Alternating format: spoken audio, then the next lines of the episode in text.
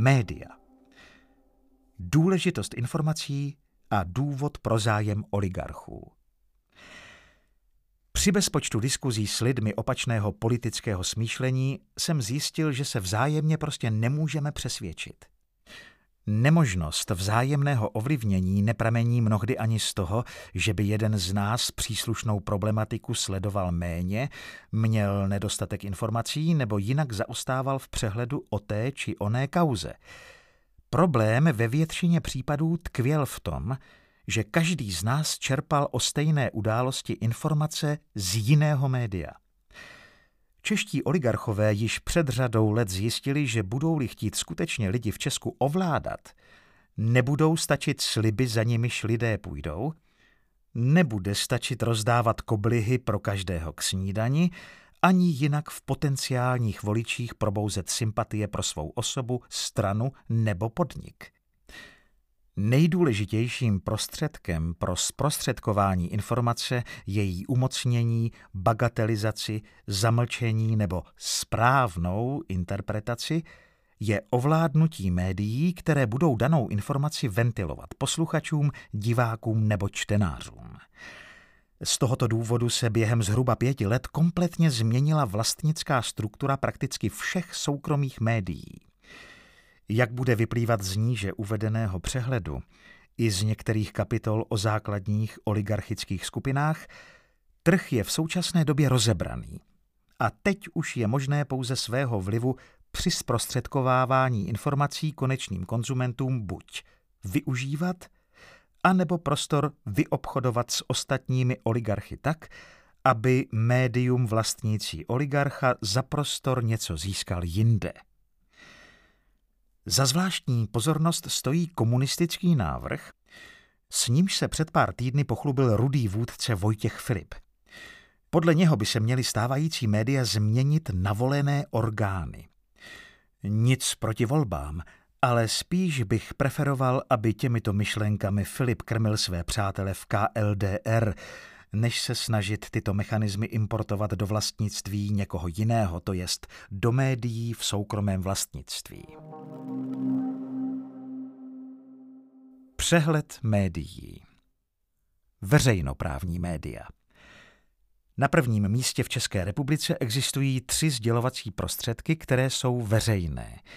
Mají proto zprostředkovávat informace neodvislé od aktuální vlády, vládnoucí skupiny či většinového společenského mínění.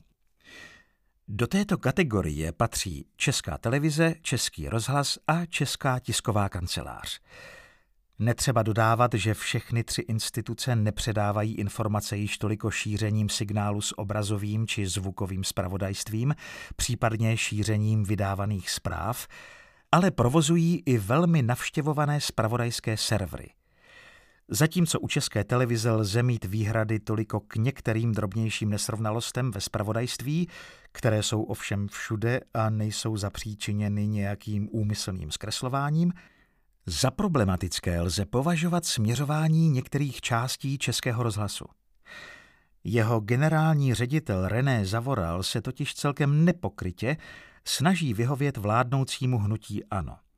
Proto se občas rozhlas vychyluje na jednu stranu.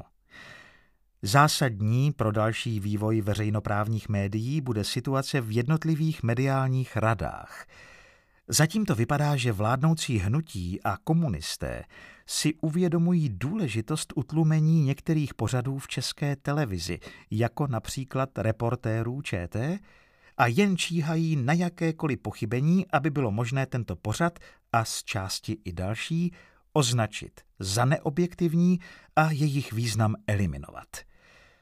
Rovněž se v dlouhodobém horizontu nabízí sloučení dvou nebo několika veřejnoprávních médií do jedné instituce. To pak bude možné prezentovat jako mimořádně zajímavý prostor pro úspory a možné snížení koncesionářského poplatku. Příslušný zákon pak na prvním místě přinese úspory pro paní z Horní Dolní v podobě deseti koruny na poplatku ale do restrukturalizace bude možné schovat kompletní překopání řídící struktury i schématu pořadů. Jakmile proto nastane první náznak takovéto legislativní činnosti, je potřeba vyhlásit pohotovost prvního stupně. TV Nova Televize Nova, která vysílá kromě základní stanice také stanice jako Nova 2, Nova Cinema, Nova Action, Nova Gold, Nova Sport 1 či Nova Sport 2, je nejsledovanější televizí v České republice. Ale její signál využívají i diváci na Slovensku. Majitelem Novy je nizozemská skupina CME Media Enterprises.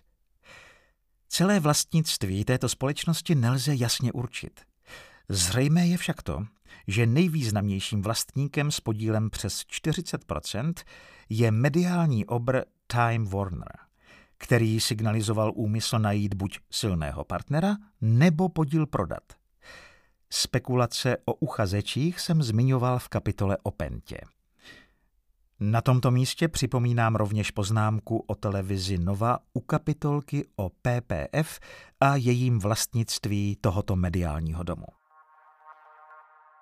Televize Prima podle sledovanosti je druhou na žebříčku komerčních, ne veřejnoprávních televizí FTV Prima. Kromě základní stanice Prima jsou dále vysílány stanice Prima Cool, Prima Max, Prima Krimi, Prima Zoom, Prima Love a Prima Play. Vlastníkem Primy je FTV Prima Holding. Tento holding pak vlastní společnosti Alpha Duet a Guess Group Holding. Tyto společnosti pak ovládají Ivan Zach a Vladimír Komár. Televize Barandov do mediálního domu, pod nějž spadají i tištěná média jako Týden, Instinct, Sedmička, Exkluziv či Interview, spadají televizní stanice TV Barandov, Kino Barandov, Barandov Plus a Barandov Muzika. Tváří tohoto mediálního domu je kontroverzní podnikatel Jaromír Soukup. Situace je ovšem mnohem složitější.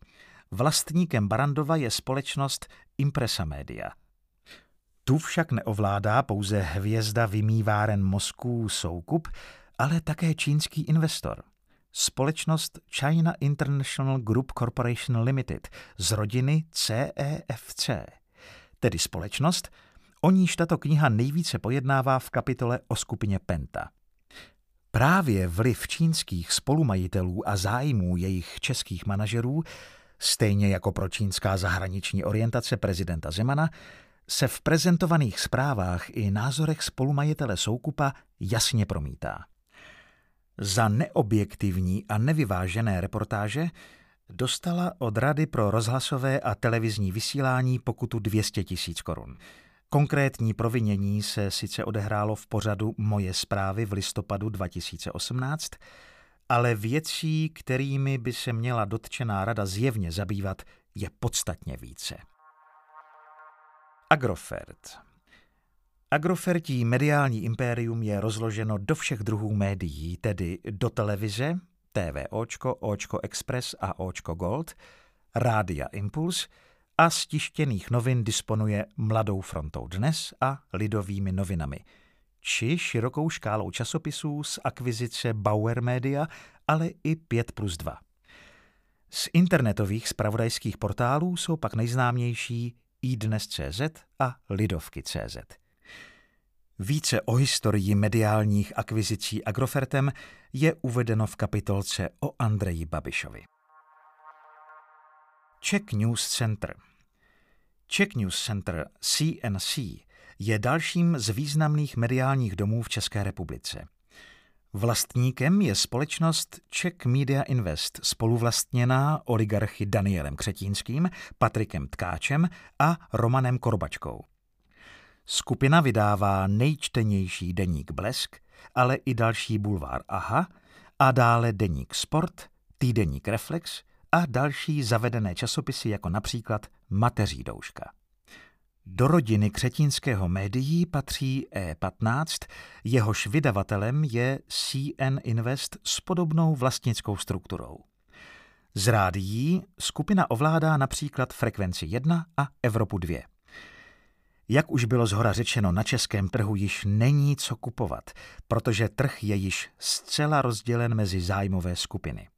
Proto Křetínský v nedávné historii začal lovit i po Evropě – Stal se tak vlastníkem řady médií v okolních státech, ale i ve Francii, kde ale narazil na obavu novinářů zakládajících si na své nezávislosti v jednom z nejprestižnějších tamnějších listů poté, co mu miliardář Mathieu Pigas prodal polovinu svého podílu v holdingu Le Nouveau Monde, který vlastní podíl v Le Monde. Deník N. Zcela nový přístup k nezávislé žurnalistice zvolili zakladatelé projektu Deník N – tedy lidé, kteří dříve založili nadační fond nezávislé žurnalistiky. Představa skupiny investorů je opakem oligarchického konceptu rozebírání si trhu s médií a následného ovlivňování veřejného dění. Deník N, respektive společnost N Media AS, má být zodpovědný toliko svým čtenářům, kteří platí předplatné elektronické i tištěné verze. Doposud jsou vlastníky dvoutřetinového podílu skrze společnost Independent Press AS Silke Horáková, Jaroslav Horák, Martin Vohánka, Libor Winkler a Jan Žůrek. Zbývající třetina je ve vlastnictví sestarského slovenského periodika Deníku N, tedy společnosti Deník NAS, který stál za modelem fungování redakce. Pro získání dostatečného počtu předplatitelů mají zakladatelé svůj podíl předat klíčovým zaměstnancům redakce. Ekonomia do portfolia společnosti Ekonomia předně patří jediný ekonomický deník hospodářské noviny se serverem ihned.cz. Dále k ekonomické redakci patří týdeník Ekonom – Politickým, ekonomickým, společenským, ale i investigativním tématům se věnuje týdeník Respekt.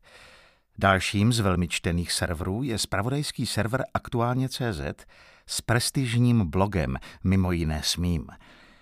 Ekonomia je zcela vlastněna oligarchou ve výslužbě s Deňkem Bakalou. Nicméně podle řady redaktorů, s nimiž jsem o tématu mluvil, Bakala nikdy do konkrétního spravodajství nezasahoval. Ostatně bych si nedovedl představit, že by lidé jako Honzejk, Pokorný, Ťopek, Spurný nebo Kundra v takovém prostředí pracovali. Články, které se kdykoliv společnosti ve vlastnictví Bakaly týkaly, byly vždy doplněny poznámkou o této skutečnosti, což se o zprávách konkurenčních oligarchy vlastněných periodicích říci nedá. Mladá fronta Vydavatelství Mladá fronta vydává týdeník Euro. Kromě něho do portfolia periodik patří také ekonomický magazín Profit. Z online serverů do jejich rodiny patří Finance.cz. Kromě toho Mladá fronta vydává na dvě desítky dalších tisků. Problém Mladé fronty je v tom, že její vlastník není znám a nelze proto posoudit, zda náhodou redaktoři nepíší na podporu ekonomických zájmů svého vlastníka. Our Media tuto společnost většinově vlastní podnikatel a politik Ivo Valenta, který předloni zvýšil svůj podíl – Spolu s Valentou je v Our Media majetkově zainteresovaný i podnikatel Michal Voráček, o jehož jiné společnosti jsem se zmiňoval v úvodu v souvislosti s trestní kauzou z Úřadu pro zastupování státu ve věcech majetkových. Do portfolia mediálního domu Our Media patří zejména server parlamentní listy CZ – Mimořádně kontroverzní pověst si tento server vysloužil tendenčními zprávami a účelovými interpretacemi událostí. Our Media má rovněž podíl ve společnosti Brno TV, vlastnící licenci na regionální vysílání. Stejně jako v případě premiéra Babiše, je Valenta v podezření z nezákonného ovládání médií. Paradoxem je, že odsouzený lump Valenta toto podezření označuje za snahu jej diskreditovat, což v případě jeho kriminální minulosti a podílu na hazardní expanzi v České republice se všemi negativními jevy lze považovat za obtížně uskutečnitelné. Seznam a Borgis Společnost Borgis je vydavatelem deníku Právo a internetového spravodajského serveru Novinky.cz.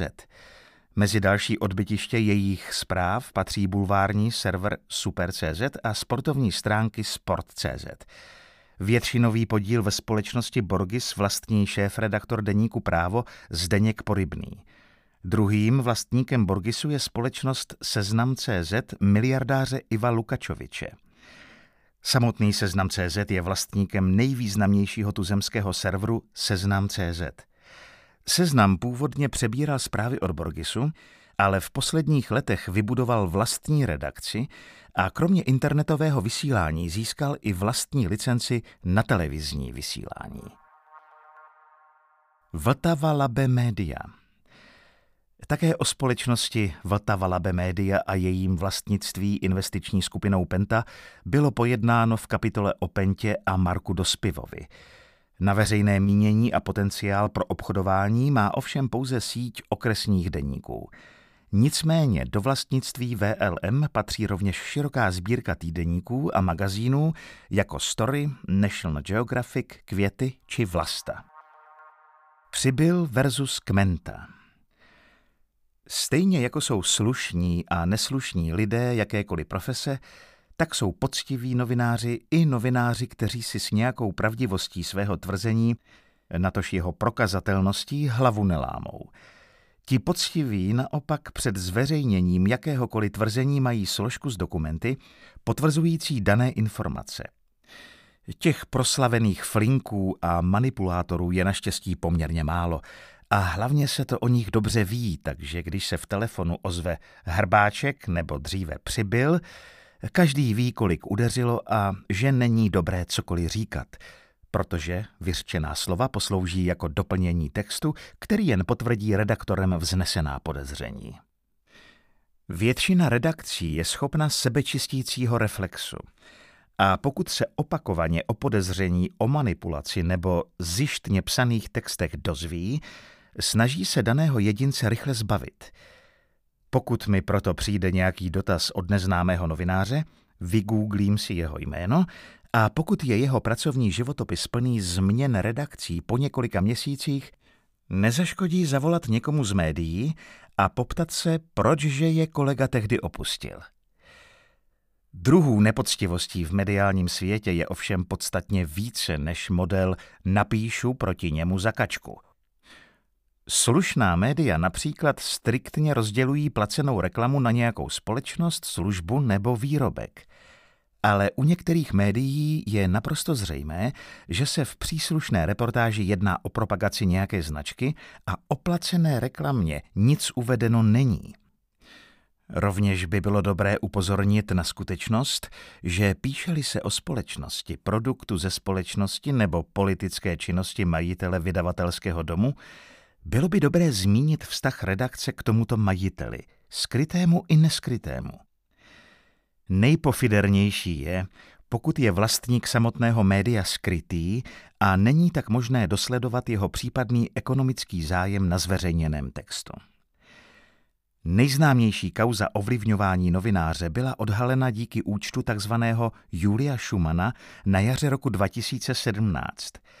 V nahrávkách rozhovoru tehdejšího ministra Andreje Babiše a novináře Mladé fronty dnes Marka Přibyla jmenovaní probírají, kdyby bylo nejlepší vypustit v Babišově deníku Kompro na politické představitele ČSSD, s níž tehdy Babiš sdílel koalici. Lží, která už nikoho po prezentaci skutečností v případě Čapího hnízda nepřekvapí, je to, jak Babiš opakovaně proklamoval nezávislost redakce Mladé fronty dnes, Lidových novin a dalších jím vlastněných médií na jeho vůli. Na nahrávkách zaznívá i vědomí o daných pletichách vysokého manažera Františka Nachtigala, který dnes řídí akvizici Bauer Media do Mafry. Jeden známý dlouholetý redaktor jednoho z časopisů, který nedávno převzala Mafra, mi před několika týdny povídal, já prostě nemůžu pracovat s člověkem, který byl zapletený do těch sviňáren. Prostě nejsem schopen přijímat pokyny od někoho, o němž vím, že je ostudou české žurnalistiky. Zatímco přibyl z Mafry vystřelil i hned, Nachtigal svou pozici stále posiluje.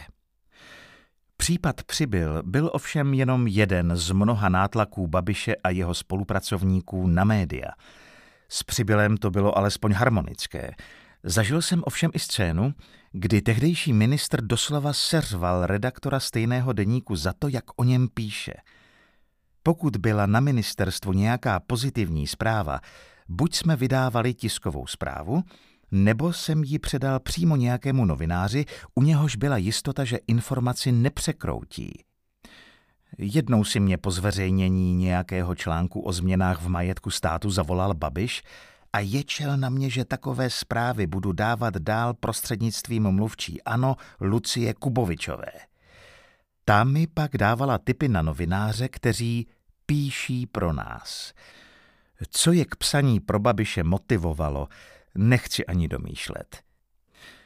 Nejvíc jsem se k motivaci psaní pro Babiše přiblížil během jednoho setkání s novinářkou z nejmenovaného deníku s Babišem a Kubovičovou.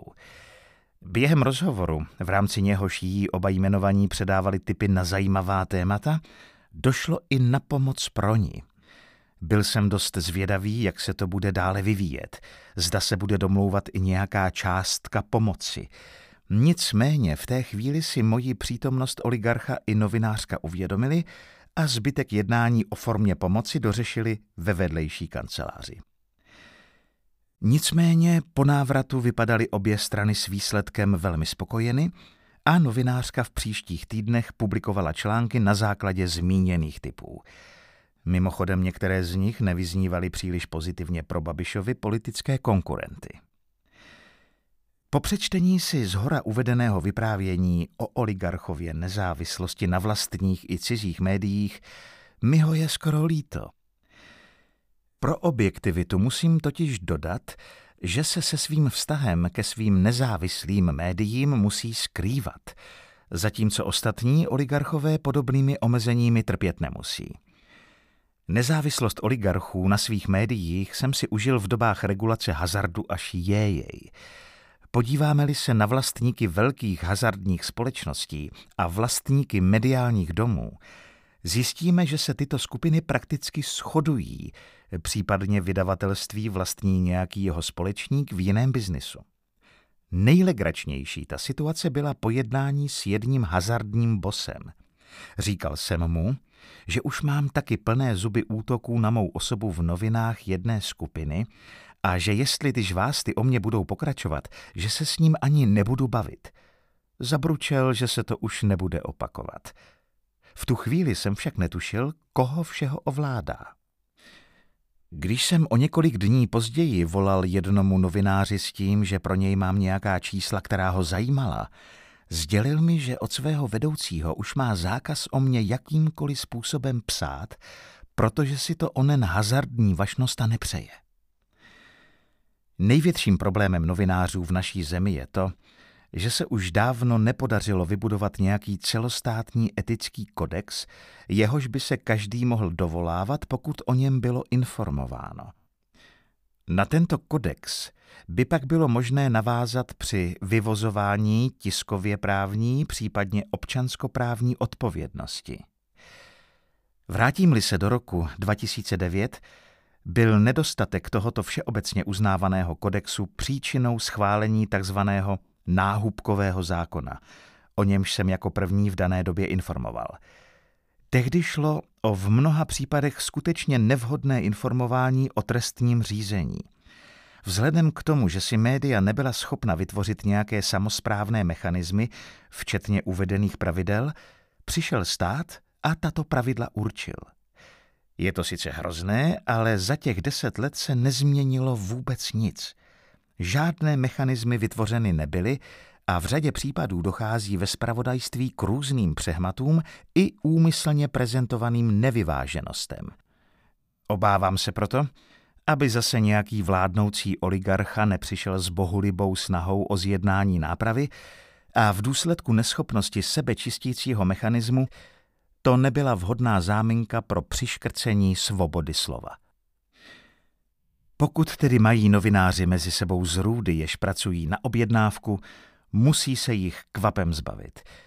Nebo právě tyto existence poslouží k legislativní změně, například sdělování jména podezřelých a podobně, čímž nebudou ohroženi ti lumpové, ale právě investigativní novináři ze zhora uvedených velkých mediálních domů, ale i z reportéra s Jaroslavem Kmentou nebo neovlivní se Sabinou Slonkovou.